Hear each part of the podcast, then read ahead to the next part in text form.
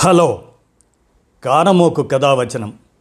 సమకాలీన అనుభవ సార కథనం ఈ శీర్షికన. ప్రఖ్యాత కథారచయిత ఆరు దశాబ్దాల పైగా కథలను రాస్తున్న శ్రీ గంధం యాజ్ఞవల్క శర్మ ముప్పై రెండేళ్ళ క్రితం వ్రాసిన ఈ కథ పేరు రేపటి సూర్యుడు. ఆ కథను ఇప్పుడు మీ కానమోకు కథావచన శ్రోతలకు మీ కానమోకు స్వరంలో ఇప్పుడు వినిపిస్తాను. వినండి. రేపటి సూర్యుడు ఆఫీస్కి వచ్చానో లేదో ఓ ఫైలును నా ముందుంచి సాయంత్రానికల్లా ప్రాజెక్ట్ రిపోర్ట్ కావాలిట. బాస్ మిమ్మల్ని స్వయంగా తయారు చేయమన్నారు అన్నాడు సీనియర్ అసిస్టెంట్ భాస్కర్ రావు రేపే కలెక్టరేట్లో మీటింగు హైదరాబాద్ నుండి ఎడిషనల్ రిజిస్ట్రార్ కూడా వస్తారట అని కూడా చెప్పాడు. అతనిచ్చిన ఫైల్లో మునిగిపోయాను. మధ్యాహ్నం రెండు గంటలై ఉంటుంది. అటెండర్ యేసురత్నం వచ్చి తమరి కోసం ఓ ముసలాయన ఓ అబ్బాయి వచ్చారు అన్నాడు. ఇప్పుడు కాదు పనిలో ఉన్నారు రేపు రమ్మన్నారు అని చెప్పు అన్నాను. యేసురత్నం కదలలేదు. ఏమిటి? అన్నట్లు చూశాను. చాలా పెద్ద ఆయన పైగా తమరికి తెలిసేమో? గంట నుండి మీరు పనిలో ఉన్నారన్నా అలాగే కూర్చున్నారు? క్షణం ఆలోచించి రమ్మన్నాను. మనోరంజనం గారు మీరే కదూ? అన్నారు ఆయన లోపలికి వచ్చి నమస్కారం పెడుతూ. అవునండి అన్నాను తిరిగి నమస్కరించి. కూర్చోమన్నట్లు కుర్చీ చూపుతూ. డెబ్భై ఏళ్ళుంటాయి. పూర్తిగా పండిపోయి సగం పైగా రాలిపోయిన జుత్తు ఎక్కడో చూసినట్లు అనిపించింది కాలేజీ స్టూడెంట్లా కనిపిస్తున్న ఆ కుర్రవాణ్ణి కూర్చోమన్నాను. వద్దు అన్నట్లు అతన్ని వారిస్తూ నా పేరు సీతారామయ్య. బహుశా మీకు గుర్తున్నానో లేదో మీ మిత్రుడు రఘురాం మా అబ్బాయే అన్నారాయన. గబుక్కున గుర్తుకొచ్చారు. పది సంవత్సరాల క్రితం అప్పట్లో రఘురాం హైదరాబాదులో పనిచేస్తున్నాడు.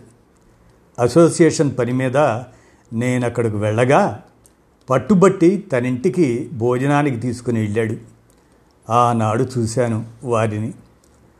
అయ్యో మీరా? అనే మాటలు అప్రత్నయంగా అప్రయత్నంగా వెలువడ్డాయి నోటి నుంచి. ఆయన కన్నుల నిండా కమ్మిన కన్నీరు నా నేత్రాలు ఆర్ద్రమయ్యాయి. రఘురామ్ నేను మేమిద్దరం కోఆపరేటివ్ ఇన్స్పెక్టర్లుగా ఒకేసారి సర్వీస్ కమిషన్ సెలక్షన్ వచ్చి ఒకే బ్యాచ్లో హైదరాబాదులో సంవత్సరం పాటు ట్రైనింగ్ అయ్యాం. ఆ సంవత్సరం అంతా ఒకే రూములో ఉండటం మూలంగా సన్నిహితులం అయ్యాం. ఆ తర్వాత వేరు వేరు చోట్ల పనిచేసినా తరచూ కలుస్తూ ఉండేవాళ్ళం. దగ్గర దగ్గర ఒకేసారి సబ్ రిజిస్టార్లుగా ప్రమోట్ అవ్వగా అతను నెల్లూరు జిల్లా వెళ్ళాడు. నేను నర్సరావుపేట బదిలీ అయ్యాను. ఆ తర్వాత మా కలయికలు ఆగిపోయాయి. ఒకరి వార్తలు ఒకరికి కదాచిత్తుగా తెలియటమే. సంవత్సరం క్రితం రఘురాం హార్ట్ అటాక్తో పోయాడని వార్త తెలిసింది. చాలా ఆలస్యంగా అందిన వార్త మూలంగా వాళ్ళకి ఓ కండోలెన్స్ జాబ్ అయినా రాయలేకపోయాను. ఈ వయసులో నాకు వీడిని వీడి చెల్లిని తల్లిని అప్పగించిపోయాడు. కన్నీటిని వెలికి రానివ్వకుండా ప్రయత్నిస్తూ అన్నారు ఆయన. ఆయన్ని చూస్తుంటే జాలి వేసింది. కొడుకు రక్షణలో నిశ్చింతగా కాలం గడపవలసిన వయసు. అది తొణికిపోగా పైగా బరువులు బాధ్యతలు. వాడు పోయాక కుటుంబ పరిస్థితి కొంచెం కింద మీద అయింది. రావలసిన ఫ్యామిలీ పెన్షన్ తదితరాలు ఏవో కారణాల వల్ల ఆలస్యమయ్యాయి. అయినప్పటికీ వీడికి పద్దెనిమిది సంవత్సరాలు వెళ్ళలేదు. మరో సంవత్సరం ఆగి దరఖాస్తు పెట్టుకోమన్నారు. పోయిన నెలలో దరఖాస్తు చేస్తే జూనియర్ అసిస్టెంట్గా ఉద్యోగం ఇచ్చి ఈ ఆఫీస్కు వేశారు అంటూ ఆర్డర్ కాగితం నా ముందు ఉంచారు సీతారామయ్య గారు. పోనీలేండి. నిట్టూర్చాను. రఘురాం కొడుక్కేసి తిరిగి ఏం చదివావు? అడిగాను. బిఎస్సి ఫస్ట్ ఇయర్లో ఆపివేశాను. జాలిగా అతని కేసి చూశాను. మా రఘు ఎప్పుడు మిమ్మల్నే అనుకునేవాడు? ఇక్కడ మీరున్నారని తెలిసి మీకు అప్పగిద్దాం వీణ్ణి అని తీసుకొచ్చాను. అక్కడ మాకేం పని లేదు. వీడి చెల్లి ఇంటర్ చదువుతుంది. ఓ రెండు నెలల్లో పరీక్షలు అయిపోగానే వచ్చేస్తాం. ఓ మీరేం బెంగ పెట్టుకోకండి. ఈరోజే ఉద్యోగంలో చేరి నా వద్దే ఉంటాడు అన్నాను. అపాయింట్మెంట్ ఆర్డర్లో చూశాను. అతని పేరు శివాజీ. శివాజీని తీసుకొని మా ఆఫీసర్ దగ్గరికి వెళ్ళి ఆర్డర్ ఆయనకిచ్చి శివాజీని పరిచయం చేశాను. అవును మనకు ఈరోజే జాయింట్ రిజిస్టార్ నుంచి ఆర్డర్స్ వచ్చాయి అన్నారు ఆయన. నా పర్యవేక్షణ కింద ఉన్న సెక్షన్ ఖాళీలో వేయించి శివాజీ జాయినింగ్ రిపోర్ట్ తీసుకున్నాను. ఆ మరునాడు తాను తిరిగి వెళ్ళబోయే ముందు సీతారామయ్య గారు వీడు ఒంటరిగా అయి ఎన్నడూ ఉన్నవాడు కాదు. అమాయకుడు బిడియస్తుడు. మీరే వాణ్ణి ప్రయోజకుడిని చెయ్యాలి అన్నారు. శివాజీని మా అబ్బాయిలా చూసుకుంటాను సరేనా? అని ధైర్యం చెప్పి పంపాను ఆయన్ని. ఓ నెల రోజులు శివాజీని గమనించాను. ఆఫీస్ పనిని ఇట్టే అర్థం చేసుకొని అల్లుకుపోవటం గమనించాను అతనిలో. పాత సర్క్యులర్స్ చదవాలి ఆ చదివిన దాన్ని క్షుణ్ణంగా అర్థం చేసుకొని ఆ తర్వాతే ఏ ఫైల్నైనా డీల్ చేయాలి అని నేను చెప్పిన విషయాలను తూచా పాటించేవాడు. అతను ఫైల్ పై పెట్టిన నోటింగులు చదివి అతని నిశితమైన వ్యాఖ్యలకు నేనే ఆశ్చర్యపోయేవాడిని మరో విషయం కూడా గమనించాను. సీతారామయ్య గారు అన్నట్లు శివాజీ అమాయకుడు కాదు బిడియస్తుడు అంతకంటే కాదు చురుకైన వాడు కాకుంటే ముక్కుసూటిగా వ్యవహరించే తత్వం. బహుశా ఆ ముక్కుసూటితనాన్నే సీతారామయ్య గారు అమాయకత్వం అన్నారేమో. ముక్కుసూటిగా వ్యవహరించే తత్వానికి అమాయకత్వం అనే నామాంతరం ఉందా అని నేను అనుకుంటున్న తరుణంలో ఓ ఫైల్పై మా ఆఫీసర్ గారు కొంచెం ఆశ్రిత పక్షపాతంతోనో మరెందుచేతనో వేసిన ఆర్డర్ను ఉదహరిస్తూ అలా ఆర్డర్ వేయటం ఎలా అనుచితమో అలాంటి అనుచితమైన చర్య ఎంతటి పచ్చి అధికార దుర్వినియోగమో ఆ అధికార దుర్వినియోగం ఎంతటి క్షంతవ్యం కాని దోషమో వివరిస్తూ మోతాదుకు మించిన భావావేశంతో ఆ ఫైలుపై ఉత్తర్వులను పునఃపరిశీలించవలసిందిగా నోట్ రాసి తిప్పి సమర్పించాడు శివాజీ.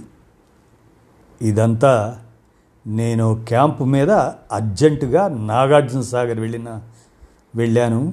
ఆ సందర్భంలో జరిగింది. శివాజీ రాసిన నోటు చదువుకున్న మా ఆఫీసరు క్యాంపు నుండి తిరిగి వచ్చిన నన్ను తన గదిలోకి పిలిచి ఏమిటిది? అంటూ ఆ ఫైలు నా ముందుకు నెట్టారు. శివాజీ నోట్ చూసి తెల్లబోయాను. ఎదురుగా ఉన్న ఆయన మొహంలో ఉరుములు మెరుపులు కనిపించాయి. పిడుగులు పట్టమే తరువాయి అన్నట్లుంది పరిస్థితి.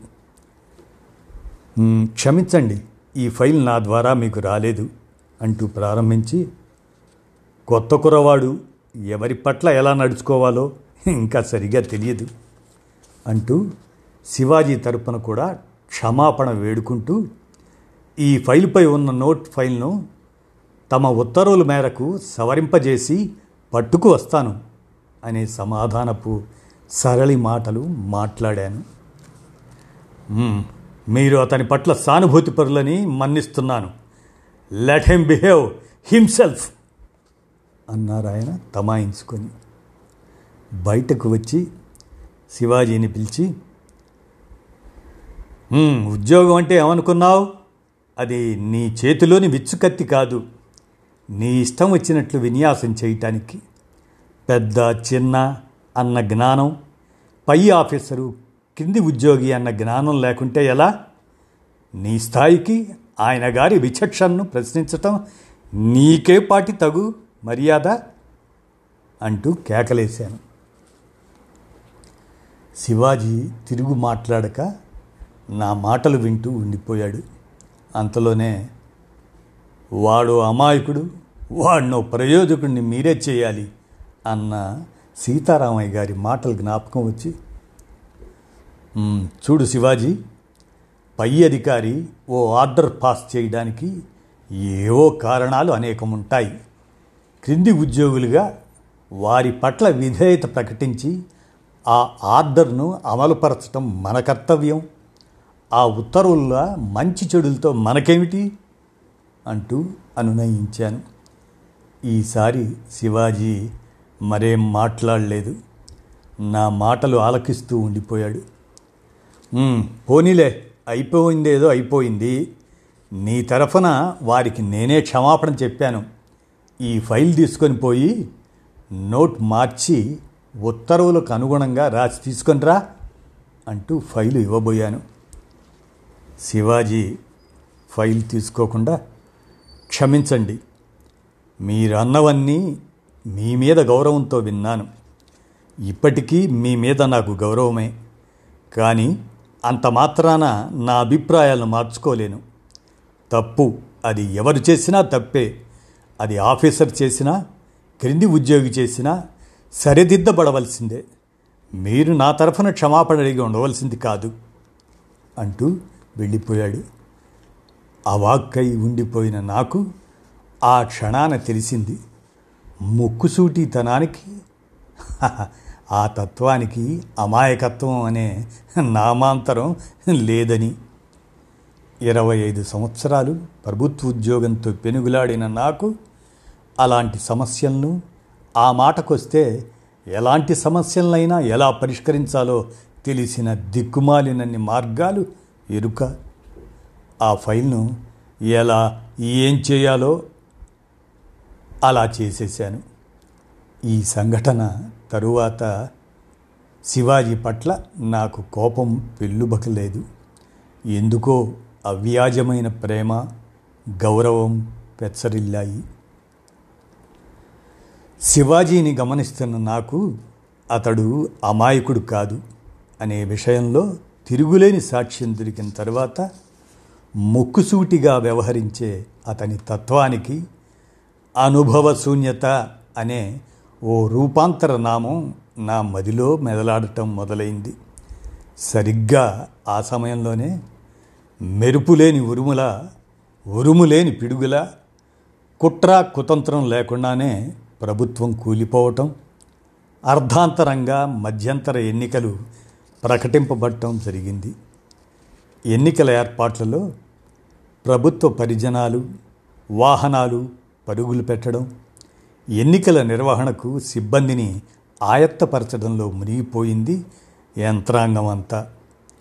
నియోజకవర్గంలోని కొన్ని ప్రాంతాలకు జోనల్ ఆఫీసర్గా నియమిస్తూ నాకు శ్రీముఖం అందింది. మా ఆఫీసులో సీనియరు జూనియర్ అసిస్టెంట్లకు చాలామందికి ప్రిసైడింగ్ ఆఫీసర్లు అసిస్టెంట్ ప్రిసైడింగ్ ఆఫీసర్లుగా నియామకాలు అందాయి. నన్ను అసిస్టెంట్ ప్రిసైడింగ్ ఆఫీసర్గా కలవపూడి వేశారంకుల్ అంటూ శివాజీ తన నియామక పత్రాన్ని చూపాడు. క్షణకాలం ఆలోచించాను. గత ఇరవై ఐదు సంవత్సరాలుగా ఈ ఎన్నికల బాధ్యతలను నిర్వహిస్తూ నానాటికి అవి ఎలా కష్టతరమవుతున్నాయో చూస్తున్న వాడిని అవ్వడం మూలాన శివాజీని అందున ప్రభుత్వ ఉద్యోగంలో కొత్తగా కాలిడిన వాణ్ణి ఈ ఎన్నికల డ్యూటీ నుంచి తప్పించటం మంచిదేమో అనిపించింది. పోనీ అసిస్టెంట్ రిటర్నింగ్ ఆఫీసర్ నాకు తెలిసినవాడే ఆయనతో మాట్లాడి నీకు ఈ బాధ్యత తప్పించనా? అని అడిగాను. ఎందుకంకుల్? ప్రశ్నించాడు. ఎందుకేమిటి? వెళ్ళవలసింది ఎన్నికల నిర్వహణకు. హానీమూన్కు కాదు. వెళ్ళిన చోట ఎలాంటి ఏర్పాట్లు ఉండవు. కూడు నీరు దొరకవు సరికదా? ఒక్కొక్కసారి క్షేమంగా తిరిగి రావటమే గగన కుసుమం. గ్రామాలు తాతల నాటిలా లేవు. పార్టీలు ఘర్షణలు రాళ్ళు రువ్వుకోవటాలు రైడింగులు. ఆ బా బీభత్సం నుంచి తప్పించుకురావటం పద్మవ్యూహం నుంచి బయటకు వచ్చినంత ఎందుకు వచ్చిన బెడదా? నీవా? అలాంటి బాధ్యతల నిర్వహణలో అనుభవం వండిన వాడివి కాదు అన్నాను. ఓసారి అలాంటి డ్యూటీ చేస్తే కదా అనుభవం వచ్చేది అన్నాడు శివాజీ. నా మాటలు అన్నీ విని. శివాజీతో వచ్చిన చిక్కే ఇది. మనం చెప్పేదంతా విని కూల్గా ప్రశ్న లాంటి జవాబు ఇస్తాడు. అదేమిటో? దానికి తిరుగు జవాబు మన దగ్గర లేదు అన్నట్లు అనిపిస్తుంది. సరే నీ ఇష్టం అన్నాను. నా ఇష్టం అని కాదంకుల్ సర్వీసులో ఉన్నంత కాలంలో ఎప్పుడో ఒకప్పుడు ఉండే బాధ్యతలే కదా ఇవి. వయస్సు ఓపిక ఉన్న ఈనాడు కాకుంటే మరెప్పుడు నిర్వహించగలం వీటిని? అయినా బాధ్యతల నుంచి పారిపోవటం ఏమిటి చెప్పండి అన్నాడు శివాజీ. అతగాడి ముక్కుసూటితనం వెనకాల ఒక క్రమబద్ధమైన ఆలోచన చూచాయిగా కనిపించింది నాకు ఆ క్షణాన. ఈసారి నా సలహాను త్రోసి వేసినప్పటికీ ఎందుకో అతని వైఖరికి ముచ్చటేసింది. జోనల్ ఆఫీసర్గా ఎన్నిక తేదీకి ఒకటి రెండు రోజుల ముందే నా పరిధిలో ఉన్న అన్ని గ్రామాలను చూస్తూ కలువపూడి వెళ్ళాను. అది ఒక రూట్లో చిట్ట చివరి గ్రామం. ఎన్నికల్లో నిలిచిన అభ్యర్థులలో ఒక ముఖ్యమైన పార్టీ అభ్యర్థి మేనమామ గారి ఊరు అది. ఆయన గారి పేరు వీరభద్రయ్య. వీరభద్రయ్య అంటే ఆ చుట్టుపక్కల ప్రాంతాలకు సింహస్వప్నం. ఆయన చుట్టూ రాక్షసుల్లాంటి పరిజనం ఉంటారు. వాళ్ళ చేతుల్లో బాకులు జేబుల్లో బటన్ బాంబులు ఉంటాయి. ఆయన కళ్ళలో జీరలు మెదడు నిండా పురి విప్పిన విషపుట ఆలోచనలు ఉంటాయి. గత కొన్నేళ్ళుగా ఆ ప్రాంతాన అతను రిగ్గింగ్ చక్రవర్తి. ఆయన అండదండలతోనే అభ్యర్థులు ఎన్నికల బరిలోకి దిగుతారు. ఈసారి సాక్షాత్తు అతగాడి మేనలుడే అభ్యర్థి. మూడు రోజుల నాడు శివాజీ బాధ్యతల నుంచి పారిపోవటమా? అని సిద్ధాంతీకరించిన నాడు తన వైఖరికి ముచ్చటేసిన నాకు వీరభద్రయ్య సమాచారం తెలిసాక భయం వేసింది. పోలింగ్ బూతుల తనిఖీ పూర్తి చేసుకొని వచ్చిన నేను వీరభద్రయ్య గురించి సేకరించిన సమాచారం అంతా పూసగుచ్చినట్లు శివాజీకి చెప్పి ఇప్పుడైనా మునిగిపోయింది లేదు. ఆయుర్వేదంలో రోగికి ఆఖరి క్షణంలో గరళపు వైద్యం ఉన్నట్లే ఎన్నికలను తప్పించుకోవటానికి ఓ ఆయుధం ఉంది. అది అర్జెంటుగా సిక్ అయిపోవటం అని సూచించాను. మీరు మరీ భయస్థులంకుల్ అనవసరంగా ఆందోళన పడకండి అంటూ నా సలహాను తేలిగ్గా తీసివేసి ప్రశాంతంగా నిద్రపోండి పర్వాలేదు అని మరో సలహా నాకే పారవేసి మరీ వెళ్ళాడు. శివాజీ ఈసారి నాకు అతగాడి ముక్కుసూటితనం వెనకాల బలంగా నాటుకొని ఉన్నదేదో నిశ్చయంగా అర్థమైపోయింది. అది అమాయకత కాదు అనుభవ శూన్యత కాదు అది నిర్భీతి అతగాడో సాహసి అనిపించింది. పోలింగ్ ముందు రోజు నియోజకవర్గపు ముఖ్య పట్టణం నుండి లారీలు ఎన్నికల సామాగ్రి ఎన్నికల సిబ్బంది పోలీసులతో సహా అట్టహాసంగా బయలుదేరి ఆయా గ్రామాలకు వెళ్ళాయి. వాటి వెంట రూటు ఆఫీసర్లు ఆ రూటులన్నింటినీ కలుపుకుంటూ జోనల్ ఆఫీసర్ల జీపులు ప్రయాణించాయి. రూటు ఆఫీసర్ల నివేదికలు తీసుకుంటూ మధ్య మధ్య వాటిని తనిఖీ చేసుకుంటూ కలువపూడి చేరాను. ఆ రాత్రి పొద్దుపోయాక ఎన్నికల సిబ్బంది అంతా వచ్చారు. కానీ ప్రిసైడింగ్ ఆఫీసరు అక్కడి అక్కడికి చేరాక సిక్ అయిపోయాడు అసలే బీపీ షుగర్ పేషెంట్ అట. దానికి తోడు మధ్యాహ్నం ఎండలో ఆచ్ఛాదన లేని లారీలో పడి రావటంతో కళ్ళు తిరిగి పడిపోయాడు. జ్వరం మధ్య మధ్య వాంతులు. అంకుల్ వీరిని వెంటనే టౌన్కు తీసుకువెళ్ళి వైద్య సదుపాయం సమకూర్చాలి. మీ జీపులో తీసుకువెళ్ళండి అన్నాడు శివాజీ. అతన్ని పరిశీలిస్తే పరిస్థితి అలాగే ఉంది. శివాజీని పక్కకు పిలిచి చూడు శివాజీ ఈయన టౌన్కు పట్టుకు వెళితే ప్రిసైడింగ్ ఆఫీసర్ బాధ్యతలన్నీ నీ నెత్తిన పడతాయి. మీ పోలింగ్ బూత్కు మరో ప్రిసైడింగ్ ఆఫీసర్ని పంపించగలమని నేను నేను అనుకోను వాళ్ళు పంపిస్తారని కూడా. శివాజీ నా కేసి విచిత్రంగా చూసి మరి అందుకని ఆయనకు వైద్యం లేకుండా ఉంచుదామంటారా? అన్నాడు. చప్పున అర్థమైంది. నేనేం మాట్లాడాను. శివాజీ క్షేమం పట్ల ఉన్న నా ఆలోచనలు నన్ను పూర్తిగా విచక్షణారహితుడిని చేస్తున్నాయన్నమాట. అలా అని కాదు అని నేను ఏదో చెప్పబోయేంతలోనే అందుకని కానివ్వండి నేనే ఆ బాధ్యతలను తీసుకొని ఎన్నికలు జరుపుతాను. కాకుంటే కొంచెం అధిక శ్రమ.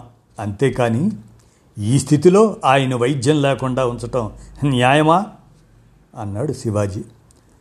ఆ ప్రిసైడింగ్ ఆఫీసర్ గారిని జీపులో ఎక్కించుకొని టౌన్కు తీసుకువచ్చి హాస్పిటల్లో చేర్చి వారి కుటుంబ సభ్యులకు ఆ వార్త తెలియచేసి ఆ తరువాత రిటర్నింగ్ ఆఫీసర్ గారిని కలిశాను.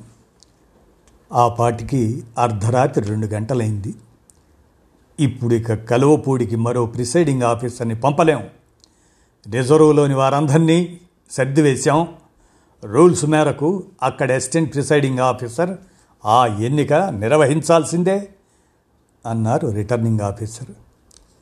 అవుననుకోండి కానీ అతను కొత్తగా ఉద్యోగంలో చేరినవాడు అనుభవం లేనివాడు అన్నాను.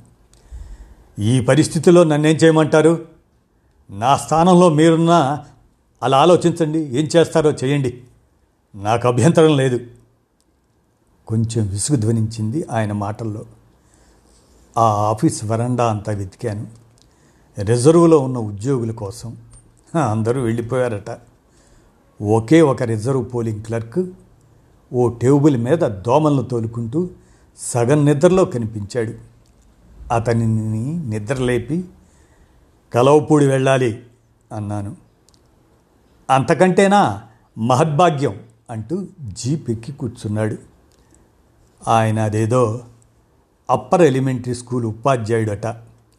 తెలతెలవారబోతుండగా అతగాన్ని కలవపూడిలో దింపి శివాజీకి అప్పగించి ఈ పోలింగ్ క్లర్క్ని వాడుకొని ఎన్నిక జరిపించు. అన్నాను. మీరు చాలా శ్రమ తీసుకున్నారు. చెప్పానుగా ఎవరున్నా ఎవరు లేకున్నా ఎలాగోలా ఎన్నిక జరిపిస్తానని అన్నాడు. అక్కడి ఏర్పాట్లు ఒకసారి పరిశీలించాను. బందోబస్తుకు ఒకే ఒక కానిస్టేబుల్ ఉన్నాడు. ట్రబుల్సమ్ విలేజ్గా గుర్తించడం వలన ఒక కానిస్టేబుల్ అయినా ఇచ్చారు సార్. తతిమ్మ గ్రామాలకు గ్రామ నౌకర్లేనండి అన్నాడు ఆ కానిస్టేబుల్. అతగాడు నలభై రోజుల టైఫాయిడ్ జ్వరం తరువాత నాలుగు రోజుల ముందే డ్యూటీకి రిపోర్ట్ చేశాడట. ఓ నిట్టూర్పు విడవటం దాని వినా చేయగలిగింది ఏమీ లేకపోయింది. శివాజీ నాతో మాట్లాడుతూనే గ్రామ నౌకర్ల చేత టేబుళ్ళు కుర్చీలు పురికొసలు పట్టాలు తెప్పించడం మరో పక్క ఓటు పత్రాలపై మార్కింగ్ స్టాంప్ వేయించడంలో శివాజీ ఓర్పు నేర్పు గమనించి పర్వాలేదు అనుకుంటూ వెనక్కు బయలుదేరాను. మధ్యాహ్నం ఒంటి గంట ఆ ప్రాంతంలో రిటర్నింగ్ ఆఫీసర్ గారితో ఏదో మాట్లాడుతూ ఉండగా ఫోన్లో మెసేజ్ వచ్చింది. వన్ సిక్స్టీ ఫైవ్ బూత్లో ఉద్రిక్తత ఏర్పడి పోలింగ్ ఆగిపోయింది అని.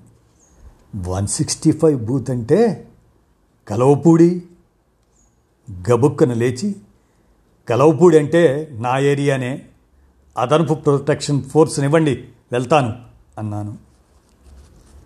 మనకున్న ఫోర్స్ చాలా లిమిటెడ్ దారిలో ఎక్కడో స్ట్రైకింగ్ ఫోర్స్ ఉంటుంది తీసుకొని వెళ్ళండి.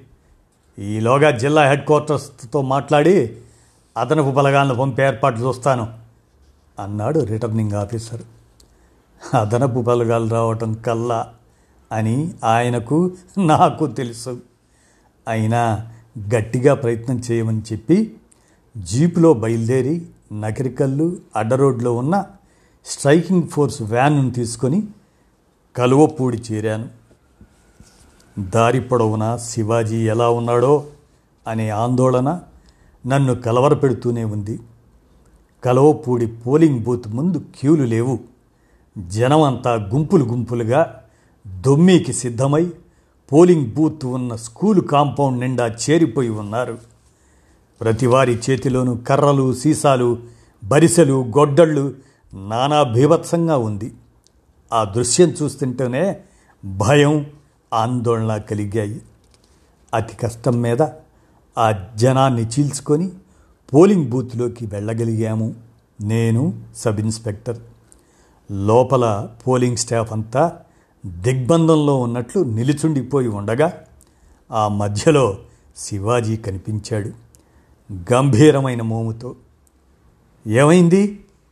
ప్రశ్నించాను శివాజీని. రిగ్గింగ్ చేయడానికి సిద్ధపడ్డారు వీరు. ప్రత్యర్థుల ఏజెంట్లను తన్ని బయటకు తరిమేశారు. ఓట్లన్నీ ఒక్కరే వేస్తారట. వాటిపై సంతకాలు పెట్టి ఇవ్వమని అడుగుతున్నారు. అలా వీల్లేదు. అని చెప్పాను. దౌర్జన్యం చేస్తామని బెదిరిస్తున్నారు అన్నాడు శివాజీ. అక్కడే పోలింగ్ ఆఫీసర్ కుర్చీని ఒకదానిని ఆక్రమించి కూర్చుని ఉన్న వీరభద్రయ్య ఏమైందో నేను చెప్తాను వినండి. ఇది కలవపూడి ఇది నా గ్రామం. ఇక్కడ రూలు నేనే చట్టము నేనే. వాటిని ఎలా అమలు చేయాలో చెప్పే న్యాయస్థానము నేనే. ఇక్కడ పోలీస్ ఆఫీసరు నేనే పోలింగ్ ఆఫీసర్ను నేనే. ఈ గ్రామంలోని ఓట్లన్నీ నావే. అందుకే వాటిని నేనే నే ఒక్కడే వేసుకుంటాను. ఈ కుర్ర కుంక ఏందేందో మాట్లాడుతున్నాడు తన్ని తగలేయటం ఓ లెక్కలో విషయం కాదు. ఎందుకో ఈ క్షణం వరకు తమాయించాను అన్నాడు. అతగాడి వైఖరి ఆ దౌర్జన్య చిద్విలాసం ఆ అహంకార ధోరణి పట్ల ఎనలేని కోపం కట్టలు తెంచుకున్నా అక్కడి పరిస్థితి నన్ను వారించింది. సబ్ ఇన్స్పెక్టర్ కూడా క్షణకాలం అక్కడి వాతావరణాన్ని తన ఎదిరి బలాలను మౌనంగా అంచనా వేసుకొని స్వాంతన వచనాలతోనే పరిస్థితిని అదుపు చేయాలని ప్రయత్నిస్తూ చూడండి వీరభద్రయ్య గారు ఈ గ్రామం మీదే ఆ మాటకొస్తే గ్రామంలో మెజారిటీ కూడా మీదే. కాదన్నది ఎవరు? ఓటర్లందరూ వరుసగా వచ్చి పోలింగ్లో పాల్గొంటే అటు ఎన్నికలు సక్రమంగా జరిగినట్లుంటుంది మీకు మీ గ్రామానికి మంచి పేరు ఉంటుంది అన్నాడు. అదేం కుదరదు. మా ఆనవాయితీ ఇదే. గతంలో అన్ని ఎన్నికలు ఇలాగే జరిపించాం. మా లేబరు పని పాట మానుకొని ఇక్కడ పడిగాపులు పడి ఉండరు. మా ఆడంగులు పోలింగ్ బూతులకు రారు. క్యూల్లో గంటల తరబడి నిల్చోరు. వీరభద్రయ్య మాటలకు చుట్టూ చేరిన అతగాడి పరిజనం హర్షామోదాలు ప్రకటించి పిచ్చిగా చప్పట్లు చరిచి ఆవేశంతో రెచ్చిపోతూ వీరభద్రయ్య జిందాబాద్! వీరభద్రయ్య జిందాబాద్! అంటూ నినాదాలు ప్రారంభించారు. ఏం చేయాలో అర్థం కావటం లేదు. మా దగ్గర ఉంది నలుగురు కానిస్టేబుళ్ళు ఓ సబ్ ఇన్స్పెక్టరు ఆ మూకను అదుపు చేయటం అసాధ్యమైన పని. క్షణకాలం నేను సబ్ ఇన్స్పెక్టరు అతి మెల్లని గొంతుకలతో ముఖ కవళికలతో పొడి పొడి ఇంగ్లీషు తెలుగు మాటలతో సంప్రదించుకున్నాం. తర్వాత ఉభయులం వీరభద్రయ్యతో ఒక్క అరగంట పాటు మీ జనం మొత్తాన్ని అలా బయటికి తీసుకొని వెళ్ళండి. పోలింగ్ స్టాఫ్తో మాట్లాడి అంతా సవ్యంగా జరిగేలా చూస్తా అని విన్నవించుకునే రీతిలో మాట్లాడాం. అలా బయటకు వెళ్ళటం మా పద్ధతి కాదో. అయినా మీరు అభ్యర్థిస్తున్నారు కాబట్టి వెళ్తాం. కానీ అరగంట అంటే అరగంటే ఏం చేస్తారో ఎలా చేసుకుంటారో ఆ తర్వాత అరగంటలో పోలింగ్ ముగిసిపోవాలి. అవతల నా కోసం చాలా ఊళ్ళలో పోలింగులు ఎదురు చూస్తుంటాయి. అక్కడికి వెళ్ళిపోవాలి నేను. మా పట్ల చాలా దయతో వ్యవహరించినట్లు వీరభద్రయ్య బయటకు కదిలాడు. అతడితో పాటు జైజైలు కొట్టుకుంటూ అందరూ బయటకు వెళ్ళారు. పోలింగ్ స్టాఫ్ తప్ప అంతా బయటకు వెళ్ళారని నిశ్చయించుకున్నాక చూడు శివాజీ ఇలాంటి సమయాల్లోనే ట్యాక్ట్ అంటే సమయస్ఫూర్తి చాలా అవసరం. మన ప్రాణాల కంటే ఈ ఎన్నికలు ప్రజాస్వామ్య పరిరక్షణ ముఖ్యమా? అభ్యంతరం చెప్పగల ప్రత్యర్థులు ఎవరూ లేరు. ఎవరు ఓటు వేశారో ఎవరు వేయాలా లేదో అడిగేవారేరి బ్యాలెట్లపై సంతకాలు పెట్టి అలా కూర్చో పోలింగ్ పూర్తవుద్ది. లేదంటావా? ప్రత్యామ్నాయం ఏమిటో చెప్పు అన్నాను. లేకుంటే లా అండ్ ఆర్డర్ చాలా కష్టం అన్నాడు సబ్ ఇన్స్పెక్టర్ నా మాటలకు ఒత్తాసుగా. శివాజీ మా ఇద్దరి వైపు విచిత్రంగా క్షణకాలం చూశాడు. ఆ చూపుల్లో ఏముందో నేను అర్థం చేసుకోకముందే చాలా అన్యాయం అంకుల్. బాధ్యత గల అధికారులుగా ప్రభుత్వ ప్రతినిధులుగా మనం ఈ దారుణాన్ని సహించటం ప్రజాద్రోహం. ప్రత్యర్థి ఏజెంట్లను నెట్టివేసి దళితులను దౌర్జన్యంగా తరిమివేసి పోలింగ్ బూతులను ఆక్రమించిన ఈ వీరభద్రయ్యకు ట్యాక్ట్ పేరిట మనం లొంగిపోవటమా? అంతకంటే ఆత్మద్రోహం మరొకటి ఉంటుందా? నాలో ప్రాణం ఉండగా ఒప్పుకోను. చాలా దృఢంగా నిశ్చలంగా బదులిచ్చాడు శివాజీ. ముంచుకొస్తున్న ప్రమాదం ముందు మోకరెళ్ళి మా మాటలు ఖాతరు చేస్తాడనుకున్న శివాజీ అతని సమాధానంతో తెల్లబోయి మారు మాట్లాడలేకపోయాను నేను. Uncle let what may come బాధ్యత నేనే తీసుకొని ఈనాటి పోలింగ్ ఆపివేస్తున్నాను. అలా రిపోర్ట్ రాస్తున్నాను కూడా. రూటు లారీలు రాగానే తిరిగి వచ్చేస్తాం. మీరు ఇక్కడ చేయగలిగింది ఏమీ లేదనుకుంటే వెళ్ళిపోవచ్చు. చాలా నిష్కర్షగా చెప్పాడు శివాజీ. క్షణకాలం నా బుద్ధి మనస్సు ఆలోచనలు ప్రాఘ్నత స్తంభించినట్లయ్యాయి. శివాజీని సమాధానపరచగల అనే విషయాన్ని నేను వదిలేశాను. వీరభద్రయ్యను అతగాడి ముష్కర మూకను ఎలా ఆపగలమా అనే ఆలోచనలో పడిపోయాను. తామిచ్చిన అరగంట గడువు అయిపోయినట్లు బయట నుండి ఒక్కసారి ఈలలు జై జై నినాదానాలు మిన్నుముట్టాయి. వీరభద్రయ్య ఒక్కడే పోలింగ్ బూత్లోకి వచ్చి ఏమన్నట్లు మా కేసి చూశాడు. ఎప్పుడో రాశాడో ఓ ప్రకటన తానే రాసి నోటీస్ బోర్డుపై అంటించాడు శివాజీ. కొన్ని దౌర్జన్య సంఘటనల మూలంగా నిష్పాక్షికమైన పోలింగ్ సాధ్యపడనందున ఈనాటి పోలింగ్ వాయిదా వేయడమైనది. ప్రిసైడింగ్ ఆఫీసర్ ఇన్ఛార్జ్ కలువపూడి ఎదురుగా కనిపించిన ఈ ప్రకటన చూడగానే వీరభద్రయ్య నాటి వీరభద్రుడే అయ్యాడు. ఆ క్షణాన ప్రేలిన అగ్నిపర్వతపు నిప్పులా ఒక్క ఉదుటన రెచ్చిపోయాడు. పురి విప్పిన దౌర్జన్యంలా అరే అంటూ ఒక్క పెనుకేక వేశాడు. అంతలోనే ఏమైందో ఏమో బయట నుండి విచిత్రమైన సవ్వడి చెలరేగింది. ఒకటే అలల హోరుల ఈలలు. అవి వీరభద్రయ్య బంట్ల తాలూకు ఈలలు కావు. Police whistles. రై రయ్యమంటూ ఒకదాని తర్వాత ఒకటి. ఐదు వ్యానుల్లో ఇనుప టోపీలు ధరించి గన్స్తో స్పెషల్ పోలీస్ దిగింది. స్కూలు ఆవరణ అంతా రేగిన దుమ్ముతో నిండిపోయింది. క్షణంలో వ్యానుల నుండి దిగి గుంపులు గుంపులుగా ఉన్న జనాన్ని దూరంగా చెదరగొడుతున్న పోలీసుల అరుపులతో నిండిపోయింది వాతావరణం. అప్పటి వరకు ఏమి చేయాలో అర్థం కాక బిక్క చచ్చి నిల్చున్న సబ్ ఇన్స్పెక్టర్ ఒక్క ఉదుటన విజృంభించి చేతిలో ఉన్న టోపీని నెత్తిపై పెట్టుకొని జేబులోని పిస్టల్ చేత ధరించి అట్టహాసంగా కదిలి లా అండ్ ఆర్డర్ బిజీ అయిపోయాడు. అదనపు పోలీస్ బలగాల కోసం ఫోన్ చేస్తున్న రిటర్నింగ్ ఆఫీసర్ గారి దగ్గరకు అనుకోకుండా వచ్చిన ఎస్ఏపి దళాలను కలువపూడి మళ్ళించారట. వీరభద్రయ్య ఎప్పుడో ఎప్పుడు అదృశ్యమయ్యాడో కనిపించలేదు. ఆ తర్వాత సంఘటనల గురించి అంతగా చెప్పవలసిందేమీ లేదు. ఆ మరునాడే కలవపూడిలో పోలింగ్ జరిగింది. అంతటి పోలీస్ బందోబస్తులో ప్రభుత్వ యంత్రాంగం అంతా అక్కడ మోహరింపగా ఓటింగ్ జరిగింది. వీరభద్రయ్య ఆ ఛాయలకే రాలేదు.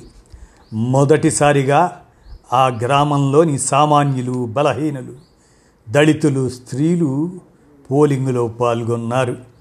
నియోజకవర్గమంతా కలవపూడి ఉదంతాన్ని విచిత్రంగా చెప్పుకున్నారు. విధి నిర్వహణలో ప్రిసైడింగ్ ఆఫీసర్ ధైర్యస్థైర్యాలను వివరిస్తూ దినపత్రికలు బాక్సులు కట్టి వార్తలు ప్రకటించాయి. ప్రతివారు శివాజీని హీరోలా చూశారు. నా మటుకు నాకే రోజు నా ముందు ఆఫీసులో కనిపించే శివాజీకి కలువపూడి ఎన్నికలు ప్రారంభించిన తర్వాత రూపుదిద్దుకున్న శివాజీకి సహస్రాంశంగా తేడా కనిపించింది. ఎన్నికల ఫలితాలు మూడవ నాటికి తెలిశాయి. వీరభద్రయ్య మేనల్లుడు అతి తక్కువ తేడాతో ఓడిపోయాడు.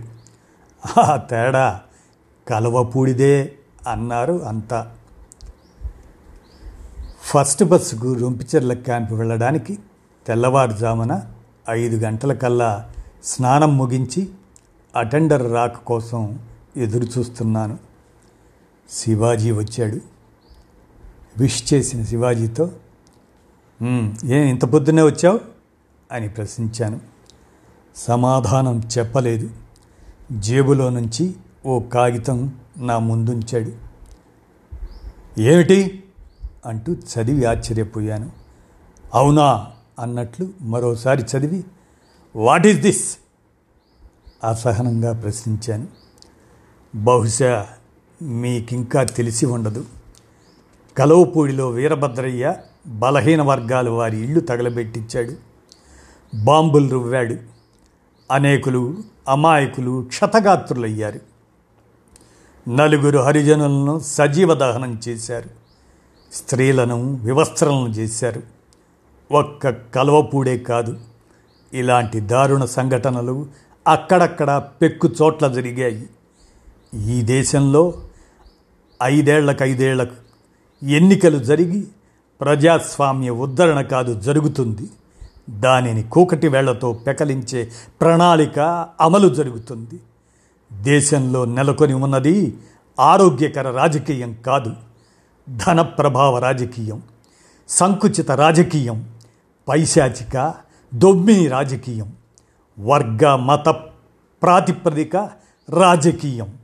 బలవంతుడు బలహీనుణ్ణి దోచుకుంటున్నాడు అనగదొక్కుతున్నాడు మితిమీరిన ఆశ క్రౌర్యం దగ మోసం వైలెన్స్ ఈ దేశాన్ని అంధకారంలోకి నెడుతున్నాయి. శివాజీ బాధనంతా మూట కట్టినట్లు మాట్లాడాడు. అయితే దానికి నీ రాజీనామాకు సంబంధం ఏమిటి చాలా అసహనంగాను చిరాగ్గాను ప్రశ్నించాను. ఈ పరిస్థితిని చూస్తూ సహిస్తూ ఆమోదిస్తూ ఉండలేకపోతున్నాను అంకుల్. శివాజీ స్వరంలో చిత్తశుద్ధితో కూడిన ఏదో ఆవేదన ధ్వనించింది. ఇలాంటి పరిస్థితుల్లో నాలుగు జీతాల రాళ్ళ కోసం రాజీ పడి జాతి భవిష్యత్తును దేశ భవితవ్యాన్ని విస్మరించి పిరికి వాళ్ళలా చేతులు ముడుచుకొని యువత ఉండిపోతే ఎలా చెప్పండి? శివాజీ స్పందిస్తున్న తీరు పట్ల నిశ్చేష్టితున్నయి ఈ మహాజనారణ్యంలో శివాజీ ఒక్కడు ఏపాటికి అనిపించింది? మహాజలదిలో ఒక చిన్న నీటి బొట్టు లాంటి నీవు అనంతాకాశంలో ఒక ఒంటరి పక్షి లాంటి నీవు చేయగలిగిందేముంది శివాజీ? చాలా అనునయంగా ప్రశ్నించాను. ఏదో చేయగలగాలిగా అంకుల్. తప్పకుండా ఏదో చేయగలిగిన దిశలోకే ప్రయాణించి ప్రయత్నించాలి. ప్రజలను మేల్కొలపాలి. వాళ్ళను జాగృతం చేసే ఉద్యమాలు నడపాలి. ఈ దేశం అందరి సొత్తు అని చెప్పాలి. దానిని కాపాడుకోవటం ప్రతి ఒక్కరి బాధ్యత అని చెప్పాలి. గతంలో ఎందరి త్యాగఫలమో ఈ స్వాతంత్రం అని తెలియచెప్పాలి. అందుకోసం వ్యక్తిగతంగా ఎంతటి మూల్యాన్నైనా చెల్లించాలి. పద్దెనిమిది సంవత్సరాల పసికందు ఈ శివాజీ లక్ష్యం ఏమిటి ఇతడేమవుతాడు? నా మనస్సు నిండా సంశయాలు ముప్పిరిగొన్నాయి. ఒక్క క్షణం నా కళ్ళ ముందు భయంకరమైన ఏవో దృశ్యాలు మెదిలాయి.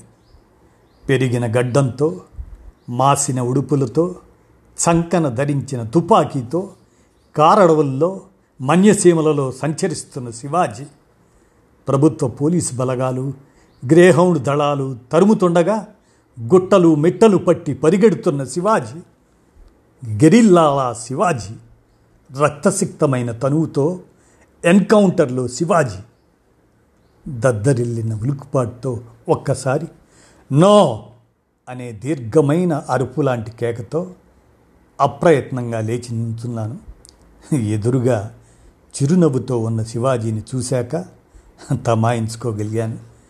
లేదంకుల్ నేనే వనసీమలకు పారిపోను. మీ అందరి మధ్య ఉంటాను. నా లక్ష్య సాధనకు దౌర్జన్యాన్ని సాధనంగా ఎంచుకోను.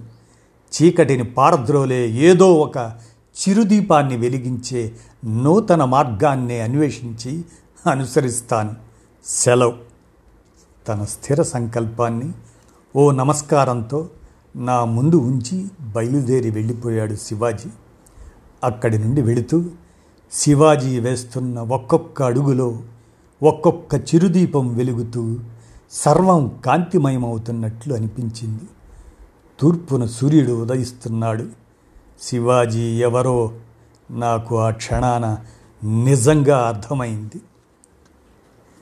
ఈ కథ వెనుక కథ అంటూ రచయిత ఏం తెలుపుతున్నాడంటే నాకు బాగా తెలిసిన ఒక ఉద్యోగి మరణించగా అతని కొడుక్కి ఉద్యోగం ఇచ్చారు. మా ఆఫీసులో నా పర్యవేక్షణ కిందే పనిచేసేవాడు అతడు.